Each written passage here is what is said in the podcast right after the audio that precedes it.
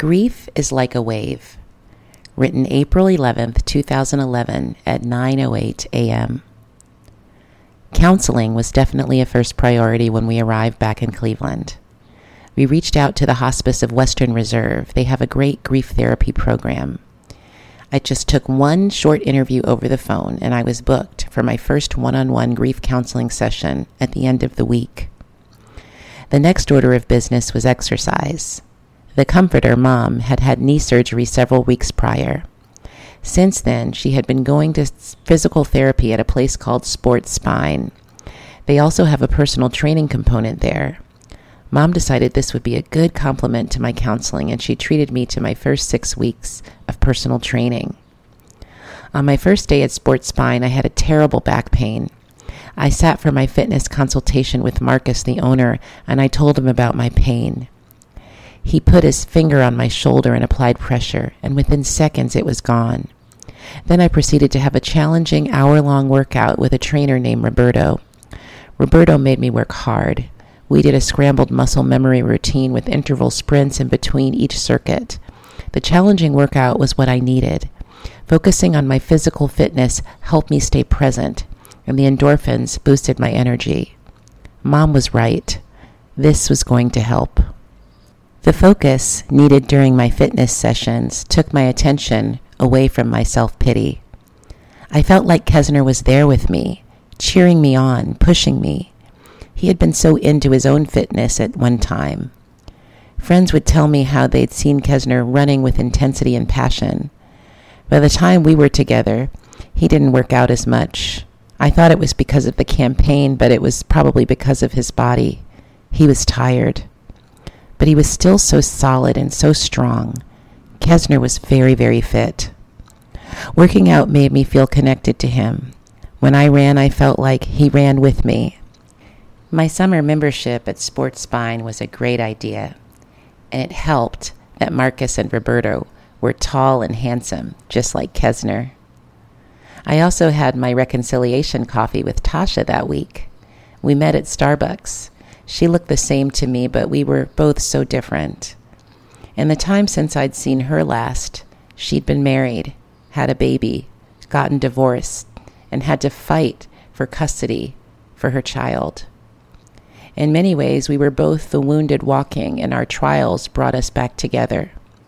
We listened to each other over coffee. I was glad to not have the worst story at the table. Things had been bad for both of us, but we had one thing in common we were still here. I also had a nice dinner with Lynette Jackson that week. Lynette had been my babysitter growing up. I saw her at the Links convention and she offered to take me out to dinner the following week. We had tapas and she listened to my love story. I thought that was so nice. I appreciated any opportunity to talk about Kesner.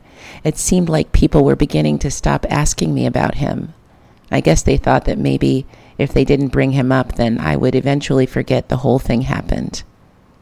I was thankful for my time with Lynette.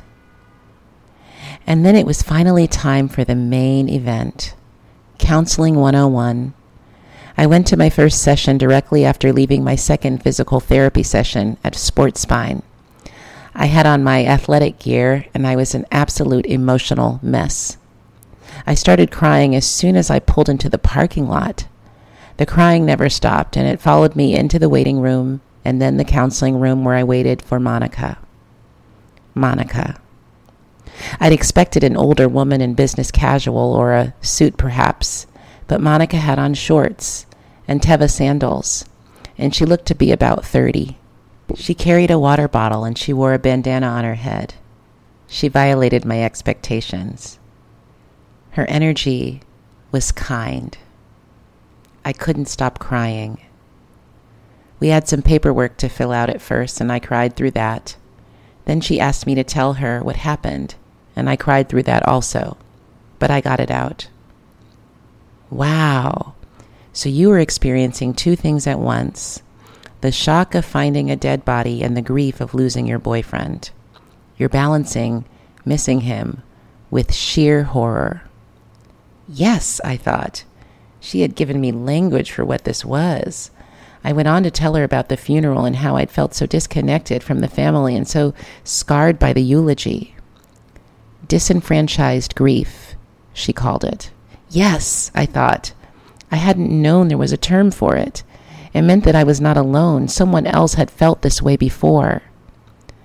Monica went on to tell me that grief is like a wave. Sometimes you're in the calm part of the wave and everything is okay, and then other times you get swept up and it takes you under deep, and you can't see anything but darkness. She told me that the emotions of grief are that unpredictable, and that I should be gentle with myself as I grieve. I should allow myself to live into what I'm feeling and not try to resist it. It helped me so much to hear that. It began to explain how irrational and awkward I'd been. It was all a wave. I began to trust her. I would definitely come back next week. Before I left, I wanted to tell her about this pack of cigarettes I'd purchased. I bought it after the Links convention and would go to Horseshoe Lake and smoke one a day on a park bench there. I hate the smell of cigarettes, but this activity is relaxing to me. She suggested that perhaps it was the breathing pattern that I was drawn to. Try breathing that way without the cigarette. Deep inhale, light exhale. It's called meditative breathing. That hadn't occurred to me. I would try that. I walked out of the counseling better than I came. But before getting in my car, I sat for a moment on the curb to cry a little bit more. I pulled out a box of cigarettes when I remembered that Monica told me to breathe. I threw them away in that moment and I breathed. I sat on the parking lot curb in my gym clothes and breathed in and out until I calmed down. Then I looked around and there were yellow flowers everywhere. The parking lot was lined with daffodils. They were beautiful. I laughed to myself.